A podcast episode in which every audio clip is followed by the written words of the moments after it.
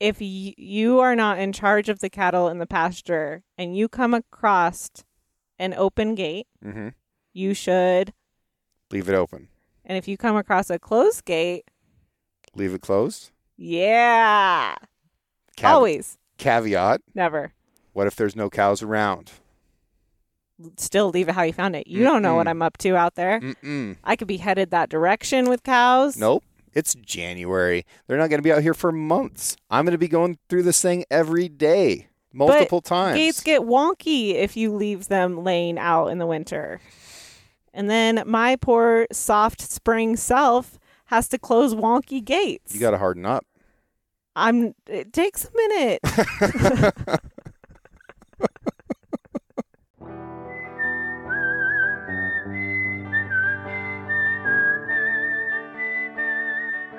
These are stories of outdoor adventure and expert advice from folks with calloused hands. I'm James Nash, and this is the Six Ranch Podcast.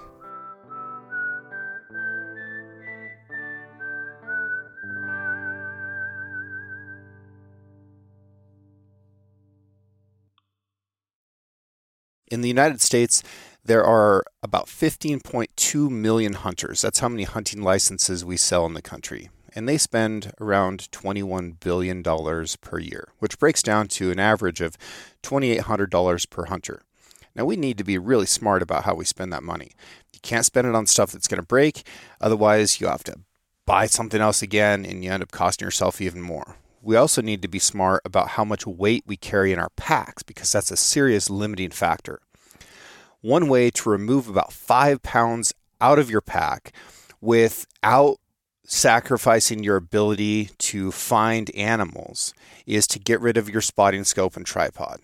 Now, there's a time and a place for those things, and I carry both of them a lot. But if I need to go lightweight, I'm going to carry stabilized binoculars. And the best stabilized binoculars I have ever used are from Sig Sauer. They are the Zulu 6, and they just came out with a new pair called the Zulu 6 HDX. I use the 12 power magnification model. They weigh 21.5 ounces and they have two modes of stabilization. So you throw the lever forward once, and that's going to stabilize the image. If you turn it off and turn it back on again, that's going to stabilize it even more. And I'm not kidding, it is more stable than if you're glassing from a tripod. It is absolutely incredible. You're going to be able to see stuff at just incredible distances and really break it down. Like you're going to be able to tell the difference between a Billy and a Nanny mountain goat at a mile. You're going to be able to actually see if there's a kicker coming off that 4x4 muley that just popped up over the hill. They work great at early and last light. They work great at highlight.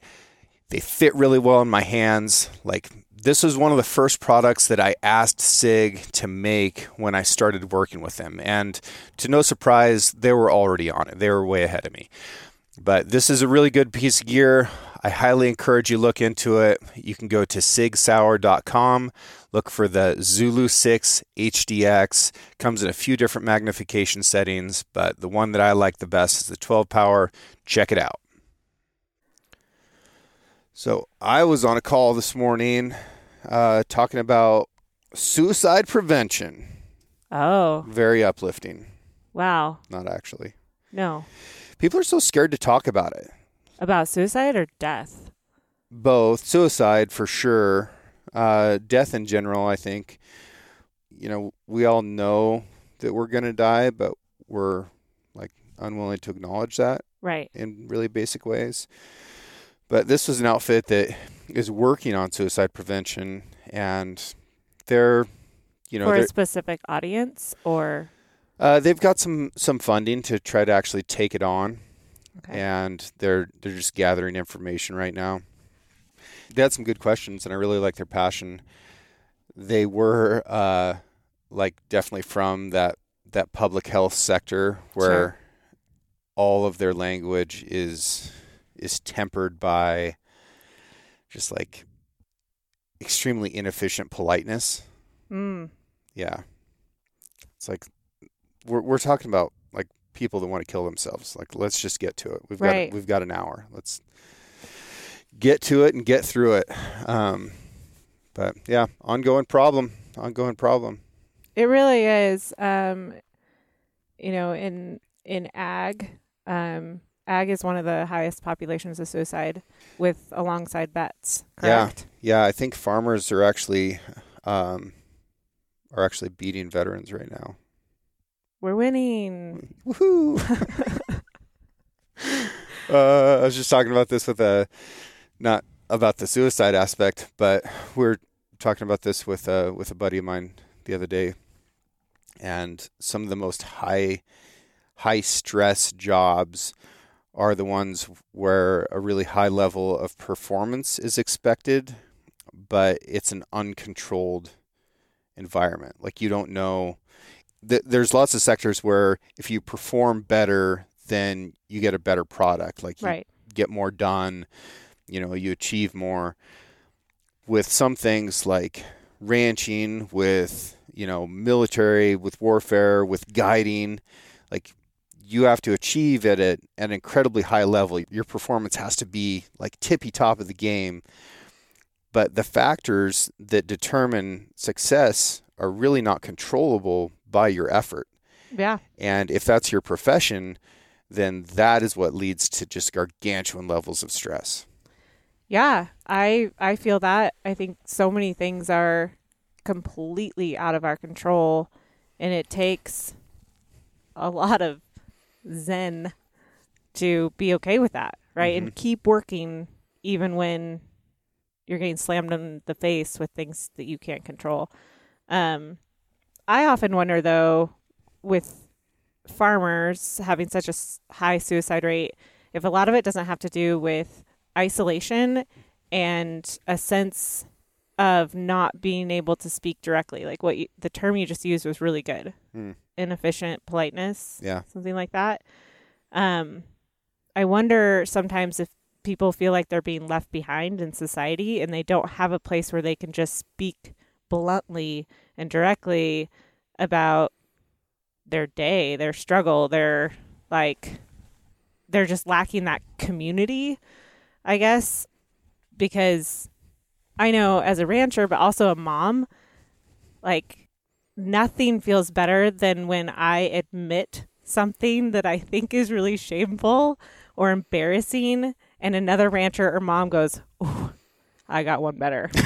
and I'm like, oh, I'm normal and it's okay, you know? And if you don't get to do that, if you don't have that community, uh, it's really isolating. Yeah. Another friend of mine sent me this yesterday, and it's a it's a packaged T-bone uh, from the IO Ranch in Evant, Texas. Evant, Texas. But but it says T-bone, beef loin, T-bone steak, humanely raised but occasionally verbally abused. and then the nutritional information. on the packaging. Yeah. Ah, see, like I want to be friends with them. That's so good. Yeah.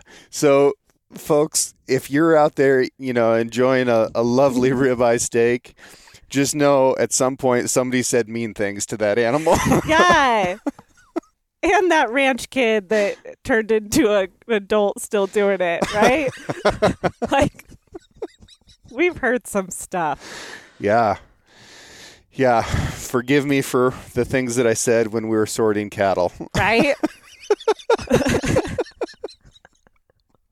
Ideally, forget. That's a yeah. That's a forget over forgive moment. Mm-hmm. Yeah. Mhm. Yeah. No, that's uh that's a, a test of test of a relationship. It is. Yep. Yeah. Have have one person cutting and the other one on the gate. Let's see if we're on the same page or not. oh, and the drives home. That silent It- drive home it's after. just got to be quiet. Ooh. Like don't you don't you open your lips. Yeah. Don't touch the radio dial. Don't open your lips. You sit still and be as quiet as possible Yeah. until there's more room between us. Yeah. We got to let this let this simmer down a little bit. Gotta breathe. Yeah. What's the maddest you've ever been at a cow? Um, hands down, and this is awful, but it's it's at a calf. At a calf. Is the maddest I've ever been, and it's happened multiple times. They don't know the rules. When a calf won't nurse, Oh. when you've gone through the excruciating battle of getting a cow into a chute or tied down or whatever Mm. like you had to go through to get this out because you're like surely it's not the calf's fault this adorable little calf Yeah. can't nurse whether she's kicking at it or she's got a bad bag whatever's happening you blame the cow you've already taken out a lot of aggression getting that cow into a situation and then you nudge this little creature up there and it just like fumbles with the teat or it doesn't do any sort of Mm. action and it seems like a moment where you'd have like deep empathy and understanding Yeah. but I've never been madder Hmm. than like just nurse. Grab a hold and nurse. I've Hmm. done everything for you. Yeah.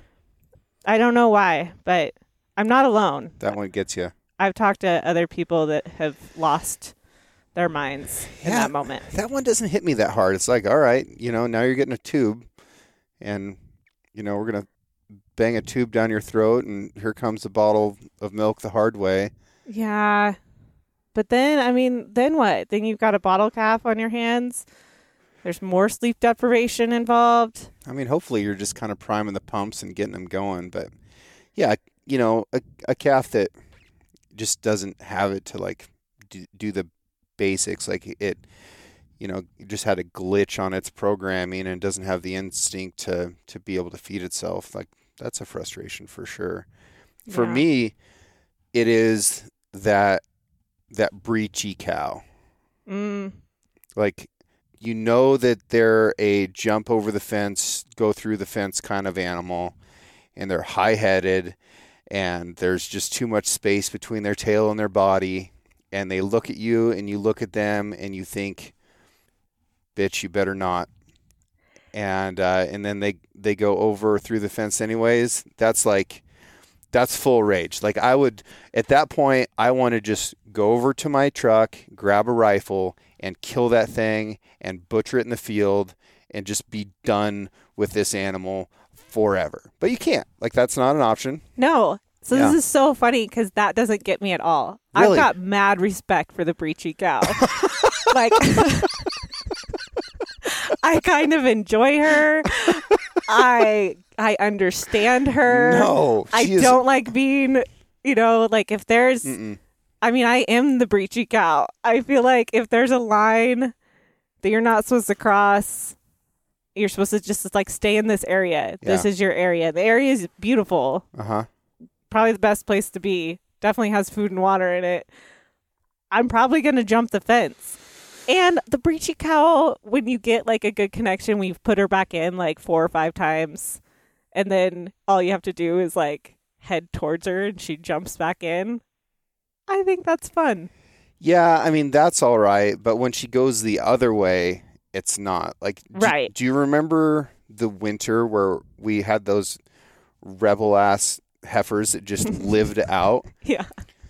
Will and I took off They like made it to like Idaho, basically. damn near.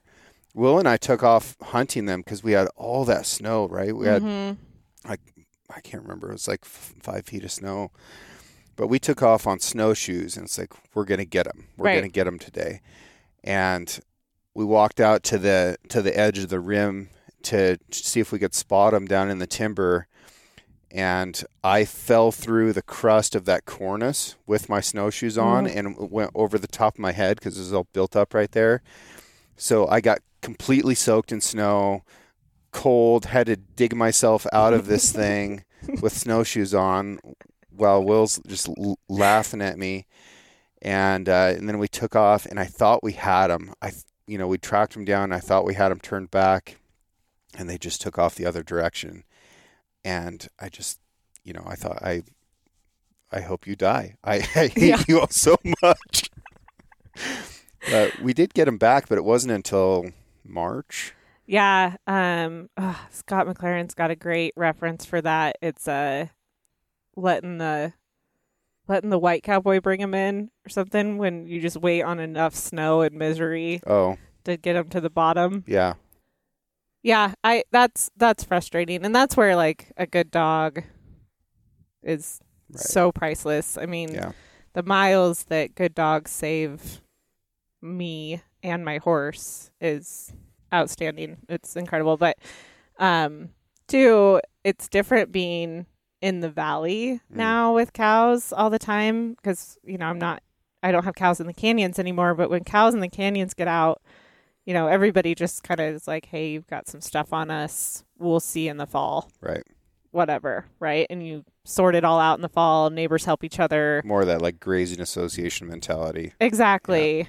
Um, here, like I had some cows get out, you know, into the neighbors, and it's like in their yard Yeah. or in with like their purebred tiny backyard stock, and they're like, "You need to get here immediately, or they will start public shaming you on social media." yeah.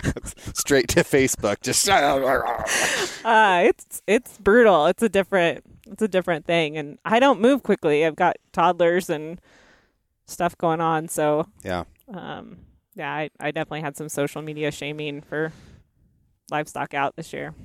There is something that's that's really satisfying to me about uh, being the one that gets the word that your cows are out, and I love it. Like uh, it just it just fills me with joy when somebody's like, "Oh, you know, we got Corriente's out." You know, wherever I'm like, yes. but the bad thing is, you and mom are both not good phone answerers That's true. and sometimes you're elsewhere and like i don't that becomes the priority like no matter what's going on Right. It it is the, now the priority and i can't remember it was like super bowl sunday or something and i was at uh i was at paul and montana's. Dressed like i am now wearing shorts and flip-flops Oh, just like yeah, wanting to, you know, enjoy the one football game a year that I watch, you know, eat a chicken wing, something along those lines. Ah, Nobody answers, and I end up in shorts and flip flops on the highway and on the railroad tracks, chasing cattle um, in the middle of the night. And uh, state police pull up and they look at the situation and look at me and go, "Yep, nice, really Yeah. dressed like a cowboy." Like I wasn't planning on cowboy tonight. This is supposed to be chicken wing night. I know. I know. There's uh yeah, they'll ruin your plans. Yeah. That's, That would be what I would put on a steak package. This animal ruined all my best plans. Enjoy. I hope your Saturday date night's better than any of mine have been since I own cows. When are you happiest with a cow? Oh, that's a good question.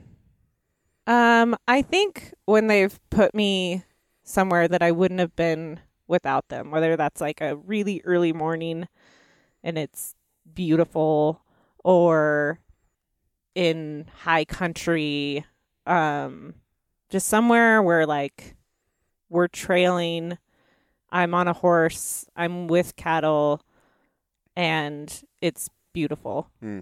That happens. That happens a lot too, and I think, I think that's when they make me the happiest. I also really like sorting and cutting on cows, and doing that dance with them is pretty fun. We should probably talk about what cutting means. Okay.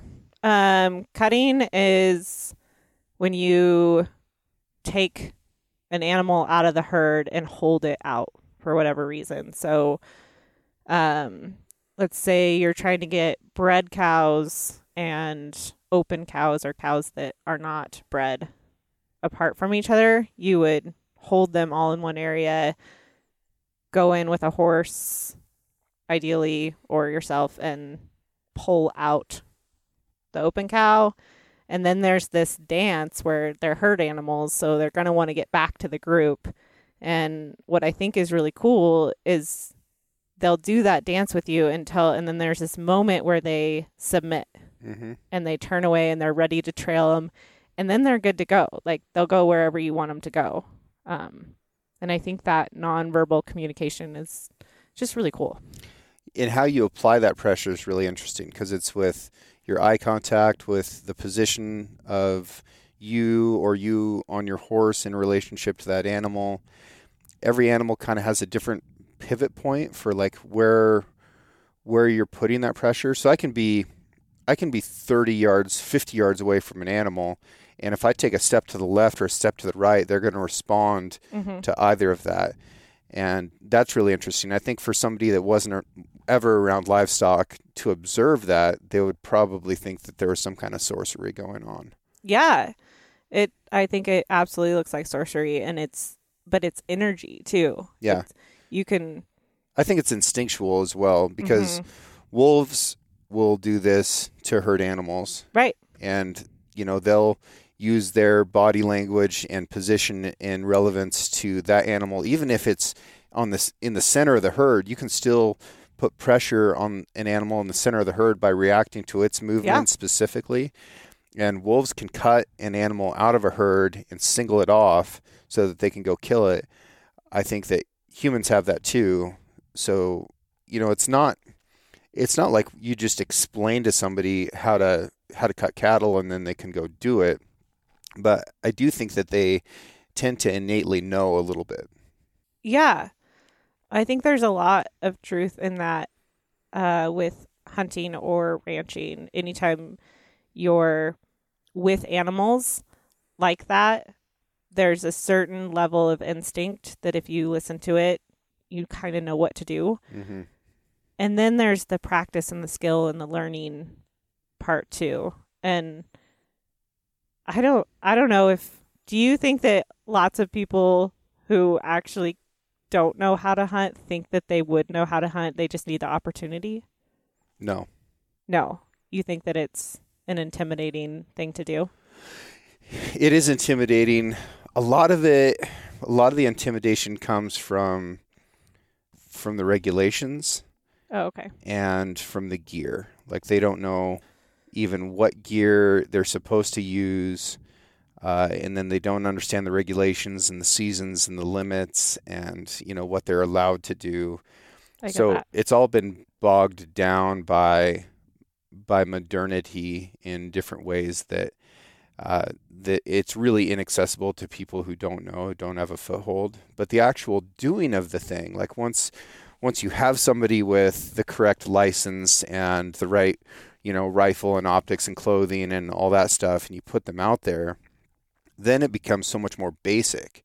And from that, I think people are able to tap back into their instincts a little bit, observe their surroundings, drown out that static of everything that you Mhm. know is going on elsewhere in the world and focus in on the present start observing the weather and the wind and the vegetation and you know not just the time of day because that affects your schedule but like how is the position of the sun to where you are on the earth affecting where you want to be and where you think these animals are all that stuff starts to make sense to people really quickly Yeah. and then they're able to act on it.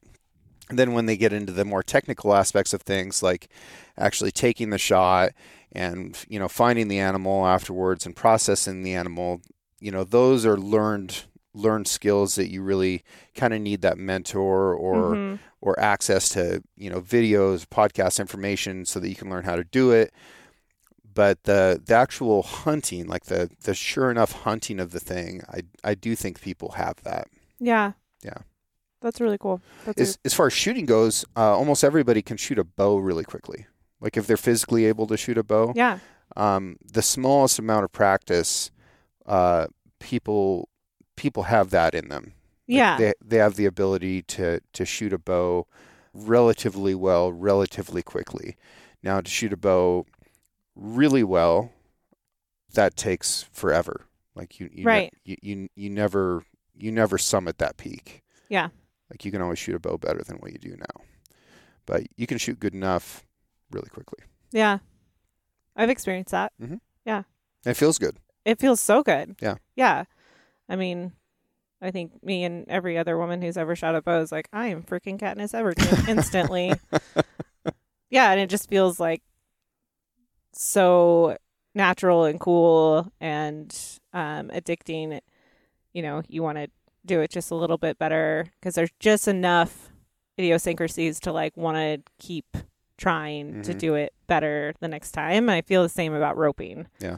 It's like roping's a pretty basic thing once you get the hang of it, you know? It's like, okay, and that's it. Like Yep. there's your loop, you swing it around, you throw it, and the reason you can do it 10,000 times and still want to do one more is because you can always do it just a little bit better, Yeah. a little bit different. Yeah, Yeah. you and I used to rope a lot, you know, Mhm. try and get a 100 straight head catches before we went to the school bus and stuff like that. I haven't, I don't think I've touched a rope in a couple years. But if we went out and played a game of pig right now, I'd beat you. That's not true at all. Oh, it is so true. Have you ever beat me? Surely. Yes, of course I have. Do you think so? yes. Don't And I would beat you right now. no, you wouldn't. I absolutely would. Stay tuned, folks. this is happening. Uh-uh. Are you serious? Not unless I had like some stiff, brand new heel rope or something that I couldn't. You can rope with whatever one you want. Pick your poison. You don't have a chance here. I, you should just save yourself the embarrassment, probably. This is insane.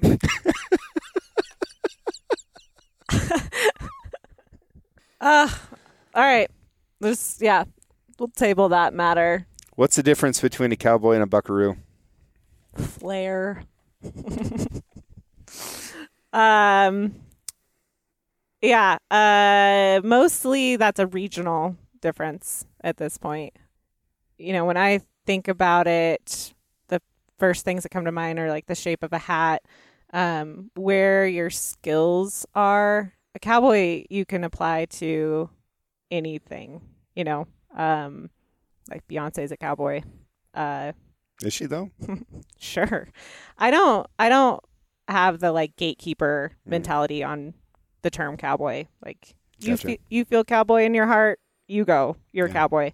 Um, Buckaroo comes from a more traditional background. That's like the Jáquima de Freno, um, California vaquero background. Yeah.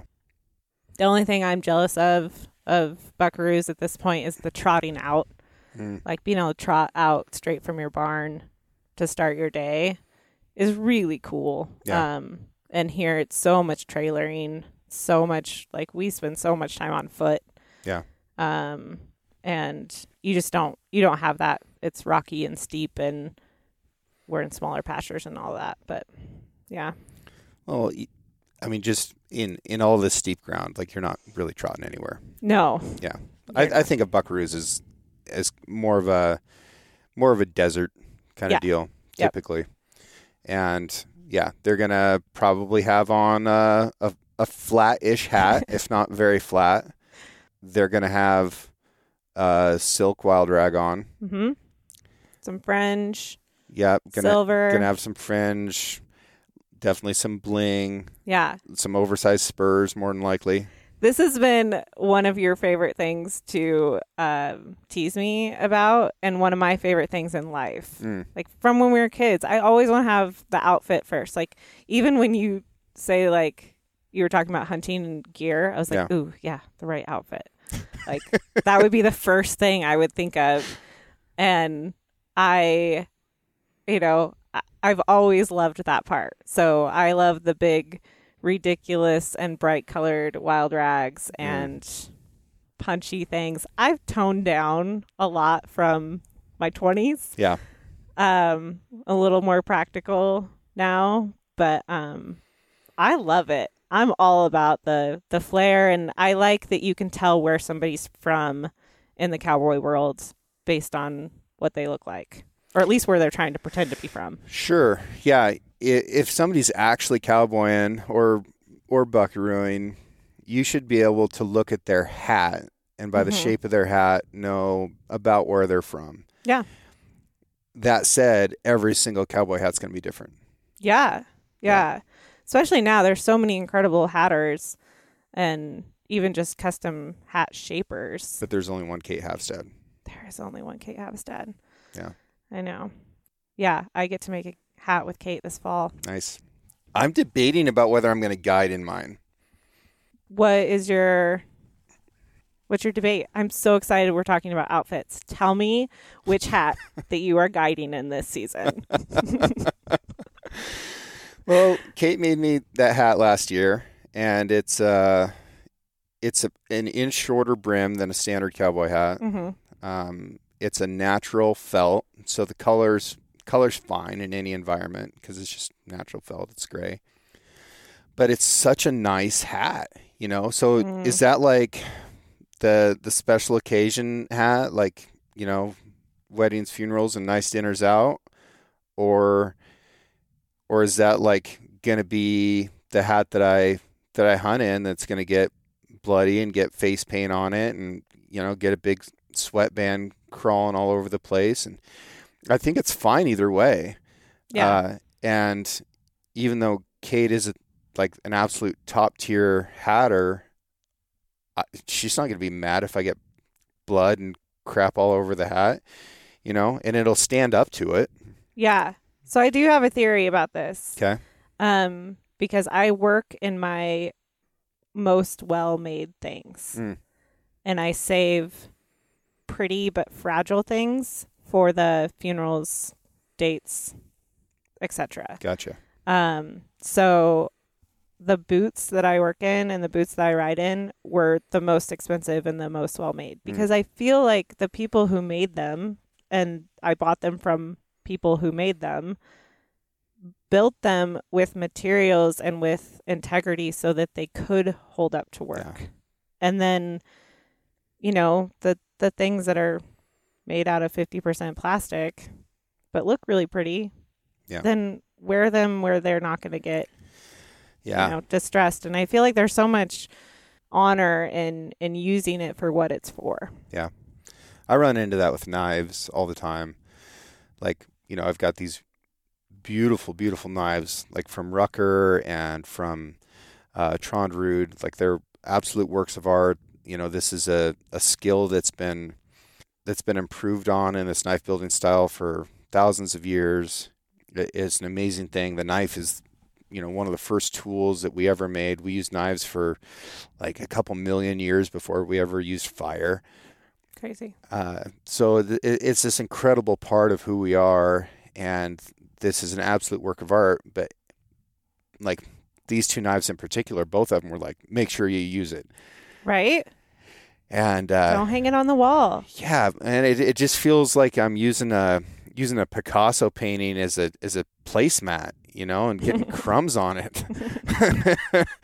but uh, I do use both of those knives.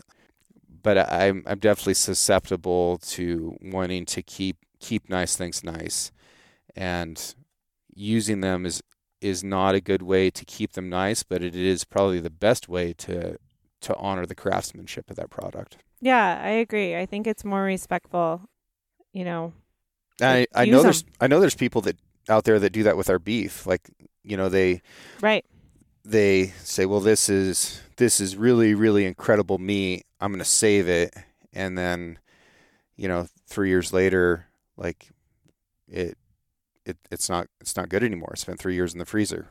Um, yeah and I, I know that that happens. It definitely does um and i i don't stand by that either like you know i think every grandma's pantry is full of canned tomatoes from like you know 1983 Right. because and then they'll buy 10 cans of tomatoes when they have those in the pantry because those are special but yes they're special use them Yeah. eat them Yeah.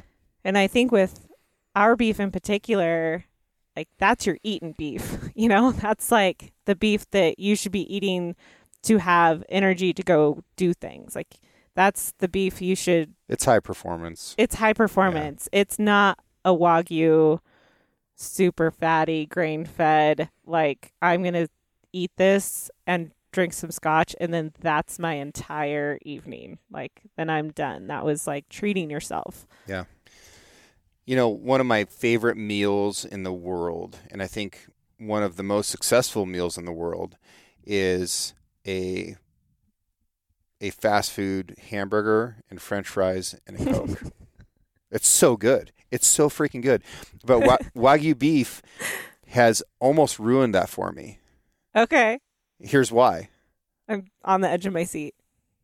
That is what they're feeding Wagyu cattle to fatten them up is french fries. Oh. Does that happen to you with when you eat corn sometimes? Yeah. You think about Yeah. just like especially all like the iterations of corn. I mean, it's just in absolutely everything. It's it is. it's as inescapable as plastic these days. Yeah, it really is. Um yeah, I mean, if you're going to you know that saying you are what you eat. Mm. Do you want to be a wagyu cow or do you want to be a Corriente? Yeah. Yeah, I, I think I don't know. I think it's interesting. I I love I love corn fed steak from time to time. Mhm. But just like you're talking about, if if the reason that I'm eating is so that I can perform at a higher level, then I need high performance food. And it's really difficult to beat lean grass fed beef for that. Yeah. Yeah. I completely agree. And I think there's this funny shift in uh, our society that happens cyclically where microwave food used to be, when it first came out, that was what people who could afford it would eat, Mm. right? It was like this convenience of having a microwave and then being able to do those like quick instant meals was you know a sign that you had like made it and then if you're eating out of your garden and you're hunting that's because you couldn't afford these Right. microwaved meals Yeah. right and then we've flopped again where farmers markets a lot of times are like they price people out um, if you want food out of the garden and food that's grown in this way um, it's going to cost more money than people generally have who are still trying to feed their families with microwaved pizzas and i think that's such a shame you know Yeah, it is. But I mean, from an economic standpoint, economy of scale, especially, I understand how it got that way. yeah But it it is it is really interesting, um, kind of that cycle between like poor and bougie food. Silverware, you know, even though it's not a food item, it's interesting. In Victorian England, the silver silverware was for the peasants, Hmm. and lead was for the royalty. and like that, you know, might might explain a lot about the royal family. Yeah. But uh, yeah, it, it's fascinating how availability of, of products, just supply and demand, and, and and economy of scale changes how we value things. completely and and how we see different things you know and how that changes over time um i still get i don't know if you ever get this but like when i when people find out that i may be intelligent then they're like well why are you doing physical labor Mm. Yeah, you're you're supposed to be, you know, just working on a computer so that you can make enough money to buy a gym membership so that you can spend time right working out so that your body doesn't fall apart. mm-hmm Yeah. yeah like you're you know you could do so much more you could be doing so much more with your life as if i haven't like thought of my own potential as if i'm not doing exactly what i want to be doing Right. You know, we strive for leisure and comfort in so many ways, and hunting provided that to an extent, right? If we were like a scavenging and gathering society, you've really got to be working a lot to be able to to bring those things in.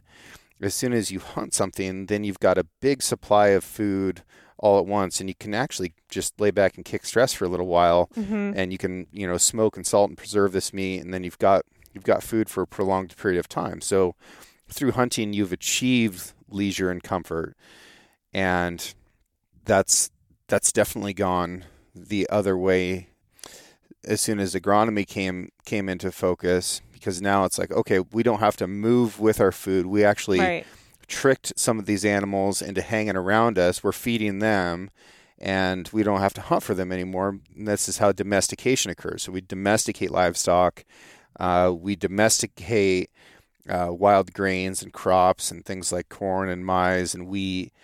Uh, there's a compelling argument that wheat domesticated humans. and not the other way around. Okay.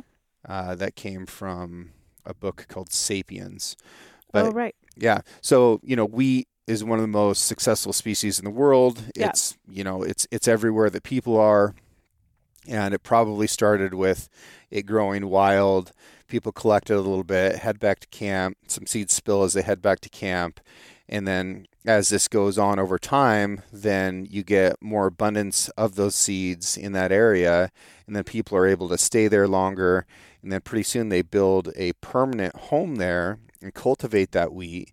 And now that they've got a grain crop, they can start feeding animals, Right. ungulates, and then they've got, you know, cattle and they've got horses and sheep and these other things that are now domesticated animals. They've got some some surplus meat, so now they've got domesticated dogs that are helping them to to hunt and to protect that livestock Mhm. and that's the bedrock of a society that no longer has to move around so they've achieved more comfort and leisure through those efforts Right. and then hunting starts to go away Yeah. Yeah. And like most things that we thought would bring us more time and be more convenient, it's a whole bunch of work.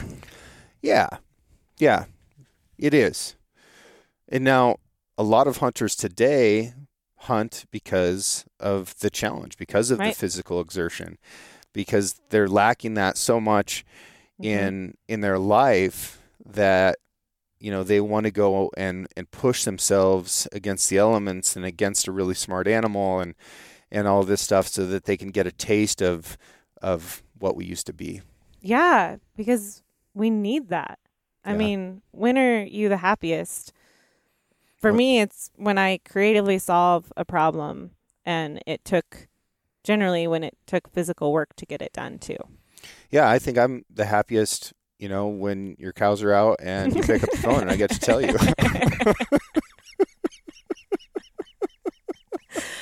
Uh, it's so true too. You get this like child giggle. Just it is. It's pure joy. i'm practically like bouncing up and down while the phone is ringing like yes yes yes Ah, I know. I, you know, I probably won't ever take that away from you. It's probably just going to keep happening. hmm It's just here to bring you joy. what's your gate policy these days Leave it how you found it. Okay. Hasn't changed. Well, sometimes you need to go open a gate and leave the gate open.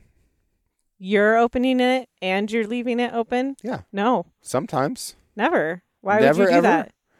Okay, here's an example. Okay. Let's say you've got two adjoining pastures and Yep. you want the cattle to be able to go to both of them at the same time. And the gate between them is closed. So now we're going to go and open that gate and leave it open. But if you are not in charge of the cattle in the pasture and you come across an open gate, hmm you should. Leave it open. And if you come across a closed gate, Leave it closed. yeah. Cav- Always. Caveat Never. what if there's no cows around? Still leave it how you found it. You don't know what I'm up to out there. Mm-mm. I could be headed that direction with cows. Nope. It's January. They're not going to be out here for months. I'm going to be going through this thing every day, multiple times. Gates get wonky if you leave them laying out in the winter. And then my poor soft spring self has to close wonky gates. you got to harden up. I'm it takes a minute.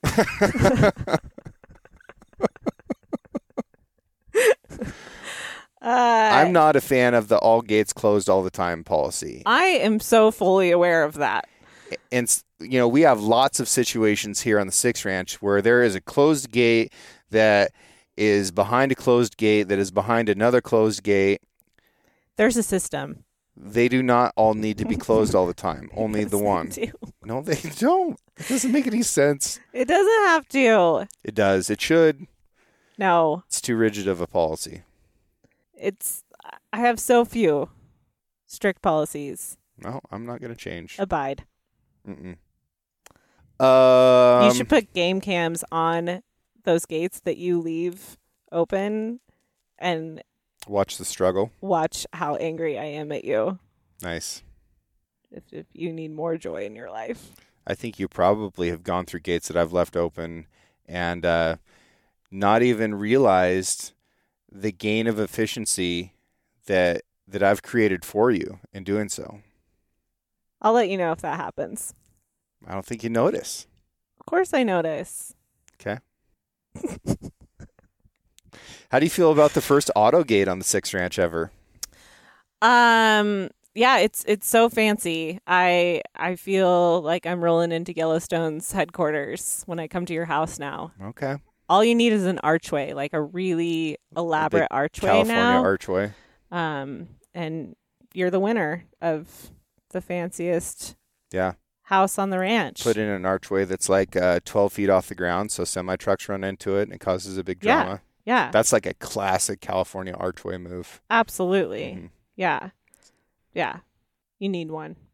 Yeah. Just think about it. I don't know that I want to punch holes in this rock ever again. that sucked. You'll forget about it eventually. It's like getting tattoos. You're like, oh, that was terrible. I'm never doing that again. And then you forget, That's the truth. You forget the pain. About six, back for more. six months. Yeah. You're like, yeah, not that bad. Yeah. And then, you know, one second in, you're like, oh, this is This is this terrible. sucks so much. Yeah. Yeah, absolutely. But then you do it again. hmm Yeah. Yeah, that's kind of like, I mean, it's, you got to acknowledge it's fall. So there's so many things right now that I'm like, never again. I don't want to ever do that again. Mm. But come spring, I'm going to be chomping at the bit. Is it fall? Not yet. It's approaching. That's something that I've noticed we do as ranchers is as soon as you get close to the next season, you just start acting like it's here. So Mhm. even though we're very much in summer right now, I'm fully in the fall mindset and so are you because it takes so much preparation hmm for that next season that you have to start acting on it beforehand. Yeah. And, and and mentally it changes for us. So it's very much summer, but you and I are both like, no, it it's effectively fall because there's so much that needs to get done before and during fall that we just need to start acting like it now. Yep, exactly. Yeah, I also think it's very um indicative that we even talk in seasons, Mm. right? So you don't say like quarters or the month that it is. It's just this the seasons of things is what dictates what we're doing, right? Yeah. Pretty gourmet catching a couple rains in August, huh? Oh my gosh. Yeah. Yeah, talk about pure joy. Yeah. I mean, just it was like a relief valve opening. It yeah, I can't even there's so many places in um in ag right now that are still really suffering with drought and we we don't experience anything like they do in New Mexico and Arizona and Texas ever. But when it does get crispy here, it it physically affects me and I know that because when it rains, I feel like a huge weight come off my shoulders. Mm. Just everything's going to be okay now. Yeah. Because it rained. Yeah. And then 10 days later, you're like, oh my God. Yeah. Sheer Yeah. panic again. Yeah. It's the Yep. apocalypse. Yep. But that's how long it takes. Uh, and in our soil type, uh, in just this, this area, you can have a really solid rain and have mud puddles on the ground. And if it's hot and dry tomorrow, Mm-hmm. you will have dust like crazy um, coming off your vehicle and still be driving through the mud puddles from the day before. Yep. Yeah. Yeah. And a lot of that has to do with the health of our soil, right? So it depends where you are. You know, if you've overgrazed a patch and it's all thin soil now, it's just going to erode. So those big rainstorms that we got, if there's not grass on the ground and there's not roots that can suck that moisture and hold it in the ground, it's going to create runoff and damage and so that's always a a fun game late summer too like how much grass do you take off the ground um and how much do you leave for water retention Yep. just in case you get it Yeah. Well, we got it. We've got grass that's actually growing again right now, and you know, I've, I've never seen an August like it. I'm all about it. It's good for us here. yeah it's great But- shipped outside cows early and so we're getting really good regrowth right now and uh, it's going to make for a much easier feeding season. Yeah, that's awesome. Yeah. Uh, how's the beef program? Uh, beef program's going great. Um, I am so excited to tell you that we actually got two new restaurant accounts that um we're starting to work through because of the meat rodeo. Nice. Like they want to be participants so bad that they're willing to carry our product to do it. That's great. it's so great. Who are they? Um, I'm not ready to. We'll announce it on the website soon Okay. when they're fully uh, indoctrinated. Such secrets. I know. Um, but it is really exciting. So our our restaurants, you know, those partnerships and relationships that we have, they're just so great, and they're just serving our meat up in ways that make us look awesome. Uh, yeah. They take a lot of pride in it. They do. Yep. And and I do too. I yeah, really grateful for those. And so then, you know, last year was kind of the the first year of taking everything over Six Ranch business wise. Mm-hmm. And so I really just kind of stuck to the program. But I didn't do uh, our beef subscriptions last year. And we brought those back. So Grassroots Beef Club is back, and those boxes are going to ship out the 1st of October. So, you s- Okay, okay, hold up. You lost me. okay. Grassroots Beef Club. Is that like a band? Could be. It is what we call our subscription boxes. So, uh, lots of companies have gone in this direction, right? Where you sign up to be a member and then you get something shipped to you periodically. Okay. So, to be a grassroots beef club member, you get beef shipped to you once a month. Okay. Uh, how's it shipped? It's shipped in these cool, um, like little coolers, cooler boxes that we got, and it comes with a return shipping label. So we ship all your beef, um, obviously on ice, insulated little cooler boxes. You unload it into your freezer, slap the return label on it, and it comes back to us, and we'll fill it back up and send it back to you the next month. Okay. Uh, how much beef is in the box? It is. It's roughly ten pounds of ground steak, roasts, and specialty cuts. Okay. Is there anything else in the box?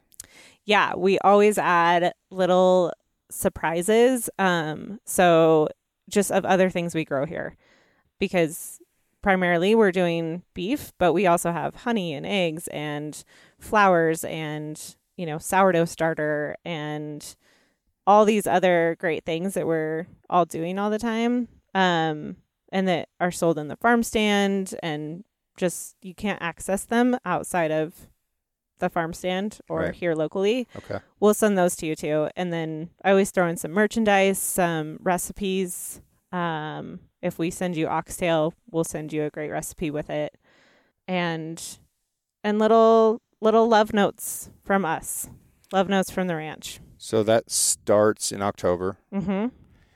and is it going to be year round?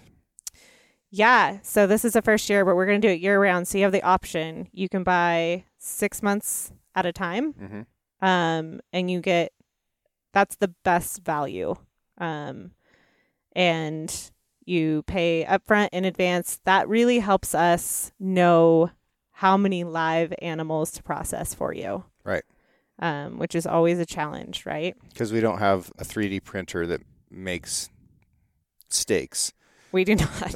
No, like we it, have it to takes s- years. It takes years. it takes years and we we're we're sacrificing a life to feed you. Yeah. So we really it's really important to us that we know the quantity there. So and it's the best value for you. It's really a good deal. I think our beef customers in the past their feedback has been a little bit of skepticism going in and then they're like, "Wow, this was so much meat and such a great value." And my freezer was full all year long. Cool. Um, so your other option is to do month to month, Okay.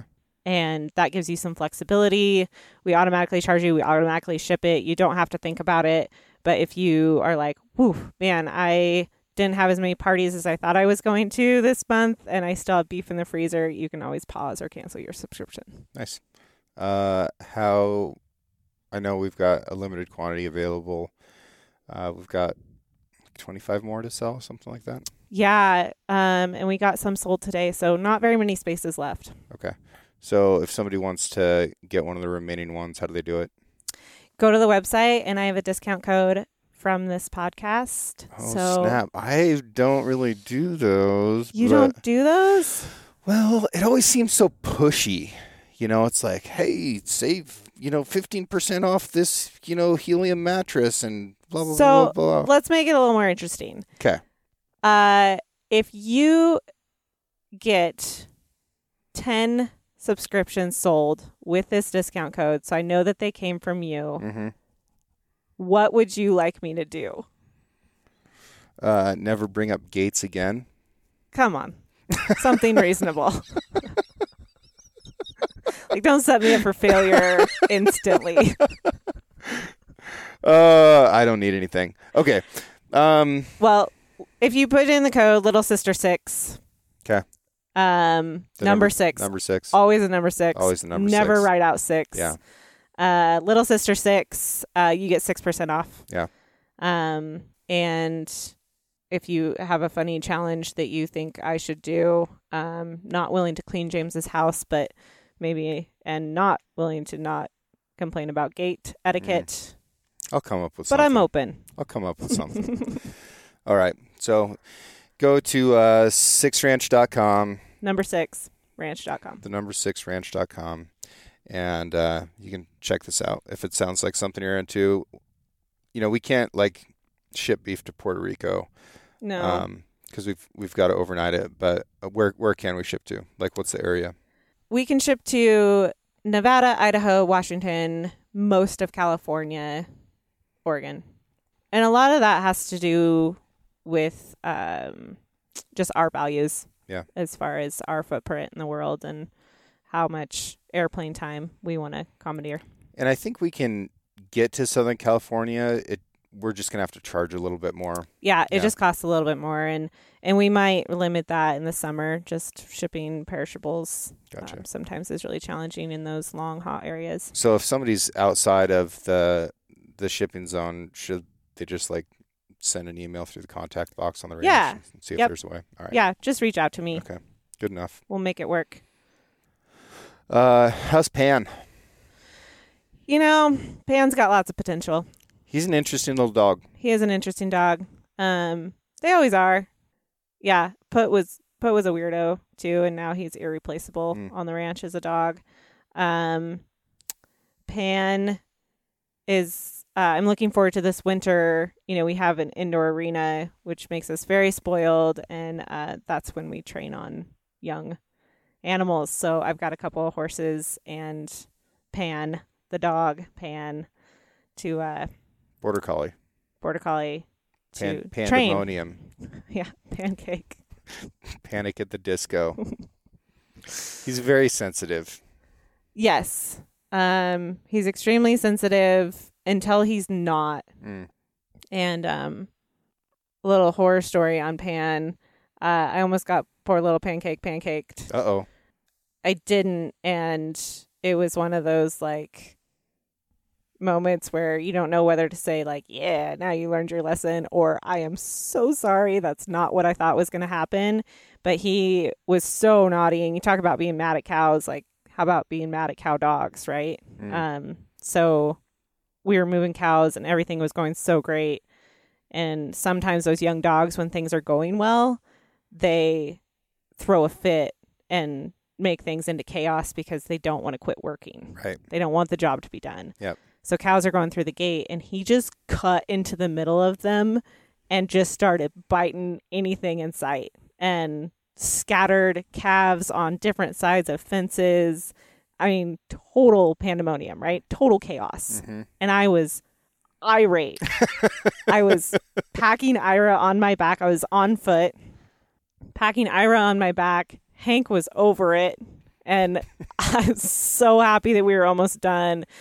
And that dog, oh, I was mad. And so I took his collar and wrapped it around a rock jack and on him, hmm right? Like, this is where you live now. Yep. You no longer get to participate in this job.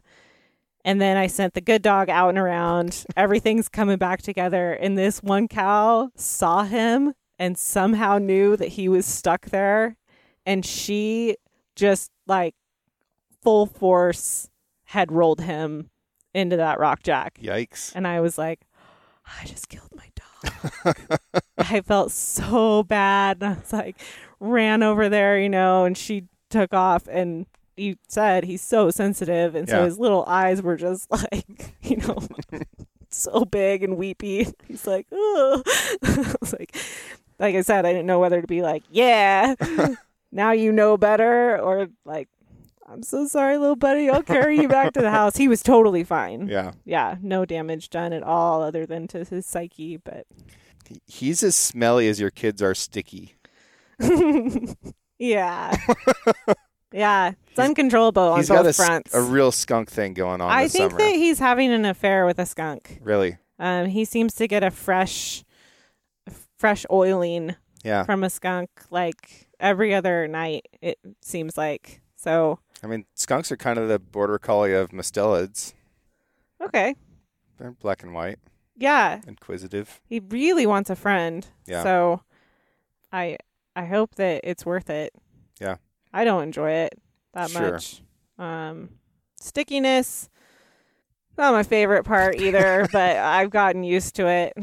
Um, just you just embrace it. My car is so sticky. Uh, Yeah, yeah. Well, that's part of being a mom, I guess. yeah, it is. It's okay. Quick Hank and Ira update for the for the next gen of the Six Ranch. Hank and Ira update. Yeah, so four and a half and two and a half. Okay. Um, halves are very important when you're that age. So that's a good distinction. Um, Hank is genuinely helpful Mm-hmm. and such a hard worker and really Hank is uh more cautious and more gentle than his little brother. Mm-hmm. Um, but he's so aware of all his surroundings Mm. and all of his people.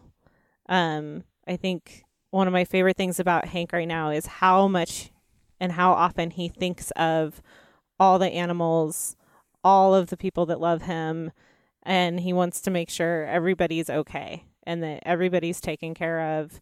And then and then he's just so so aware of all of his surroundings, um, no matter where we are. Really cool to see and witness. Um, Ira is a fearless little wild bear raccoon child, um, and absolutely hilarious, and has that. I think it's amazing for somebody his age to be as funny as he is, but also like as much of a little jokester and prankster Yeah. as he is. Like he looks for and finds ways to mess with everything. And most of the time it's really, really funny. Yeah. Yeah. Um so both of them are doing great. They're happy. We're living back in the house that you and I grew up in. Yep. And it's such a trip to like I know exactly where they are all the time just based on the sounds Yeah. of the house, of the porch, of outside gravel. Uh, and I kind of just have this like deep instinct of what they might be up to. Right. Um, but what a great place to grow up. Like Yeah. It really is. it really is. How's the uh, the penny experiment going? Man, um, You want to tell the people what happened? I think you should tell the people what happened, and then I will tell you what's happening. Okay. So I went to the bank and got uh, two thousand pennies, which they gave to me in a canvas bag. So I walked out of there um, looking more sus than a suitcase on a riverbank. And one of my high school teachers was walking in. And he kind of gave me a side eye, and I was like, "Yeah, I just robbed the place." so I came back, cracked all the pennies open, and then scattered them around your gravel driveway, and told Hank that a fishing trip with me cost 500 pennies. And folks, that is a Hank only rate. Just to, to be clear, and uh, said that if he collected 500 pennies, that I'd take him fishing. And uh, he he gave it a, a pretty good stab right off the bat. It was a hot day. The pennies were hot. That was a Pennies are hot. Yeah. That has been a problem. Yeah. So take it from there. So, how long ago was that? July. Okay. Um, our count is currently 289 Okay. pennies. Um, I will have you know that he likes me to check the date and tell him how old every single penny is. So I have aged 289 pennies.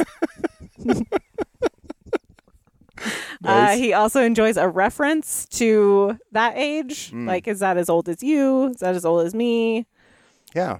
that as old as time? Learning is occurring. Yeah, yeah, great there. Um, my driveway is still very shiny. hmm Um, it's it's not the worst thing. Yeah. Um, also interesting that no guests have brought it up. Like okay. when you're pulling in, there's shiny copper. Yeah. You know, it's it's clear, but no one's talked about it. Um, but it's it's getting harder to make the penny collecting fun. Mm. I've yeah. The dump truck collection has been the most successful. Okay. Like drive your dump truck around and put pennies in the back. Um usually comes back with a lot more than just pennies. Yeah. But we're we're still ways off from Okay. fishing. All right.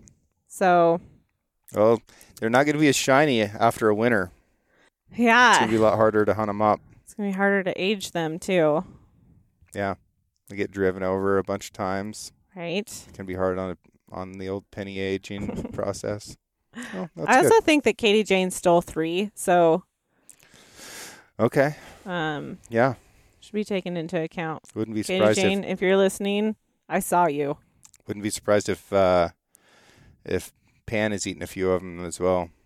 You know, he's not he's he's not a trash eater. That was Suede as a Mm. puppy. Um Suede once puked up a uh like ticket thing or a like tab that said this machine will automatically turn off in 60 minutes. Ooh, I don't know what that could be. rugged. Yeah. Yeah. Yeah, she was a trash panda, but Pan Pan's hard to get to eat anything. He's Yeah. really busy. He doesn't really care. No. Yeah, Yeah. when I go over to feed him, because you've got you know some horses and cows around, he's usually out in the pasture just staring at them Yeah. uh, intently. It's like, come on, little guy, yeah. time to eat Take a some break. kibble. yeah. I know. Uh, yeah. It's it's intense, but yeah, like I said, those dogs I couldn't do what I do without without dogs. Okay, so Six Ranch on Instagram, Six Ranch on the website, always number six.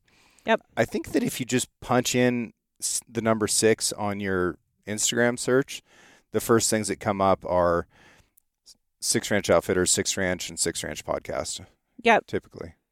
Yeah, follow along. Uh we don't have any employees or interns, so uh, We're thinking about doing that. You know, I yes, um, we are thinking about doing that, and um, I think it'd actually be a really cool opportunity for somebody who wants to be around ranching but doesn't necessarily have the skill set. Mm. Um, could could really help us with our social media because it really is just just us. Yeah. Um, but we do show up. Yep. And give you some some insight, and I'll announce those restaurants and Well, I'm excited to hear about that. show you some things. I'm excited. Meat Rodeo was a great success. Uh, Meat Rodeo winner this year, Meat rodeo winner was the Range Rider. Range Rider, Enterprise, Oregon. Yeah. Yeah. Um they they were the overall winners. You know, just kind of steady man wins the race Yeah. type of deal and they did great. But yeah, all the restaurants, that's such a fun event and all the restaurants really really showed up hard this year and can't wait for next year. Yeah, that was fun. It was a lot of fun. Look forward to next year. I think uh, that- that'll be an event that just continues to get get more fun as as we do it more. Yeah. too. Yeah, absolutely. Um I've already planned my outfit for next year. Great. That's so good. Okay. Thanks, Del. Thank you.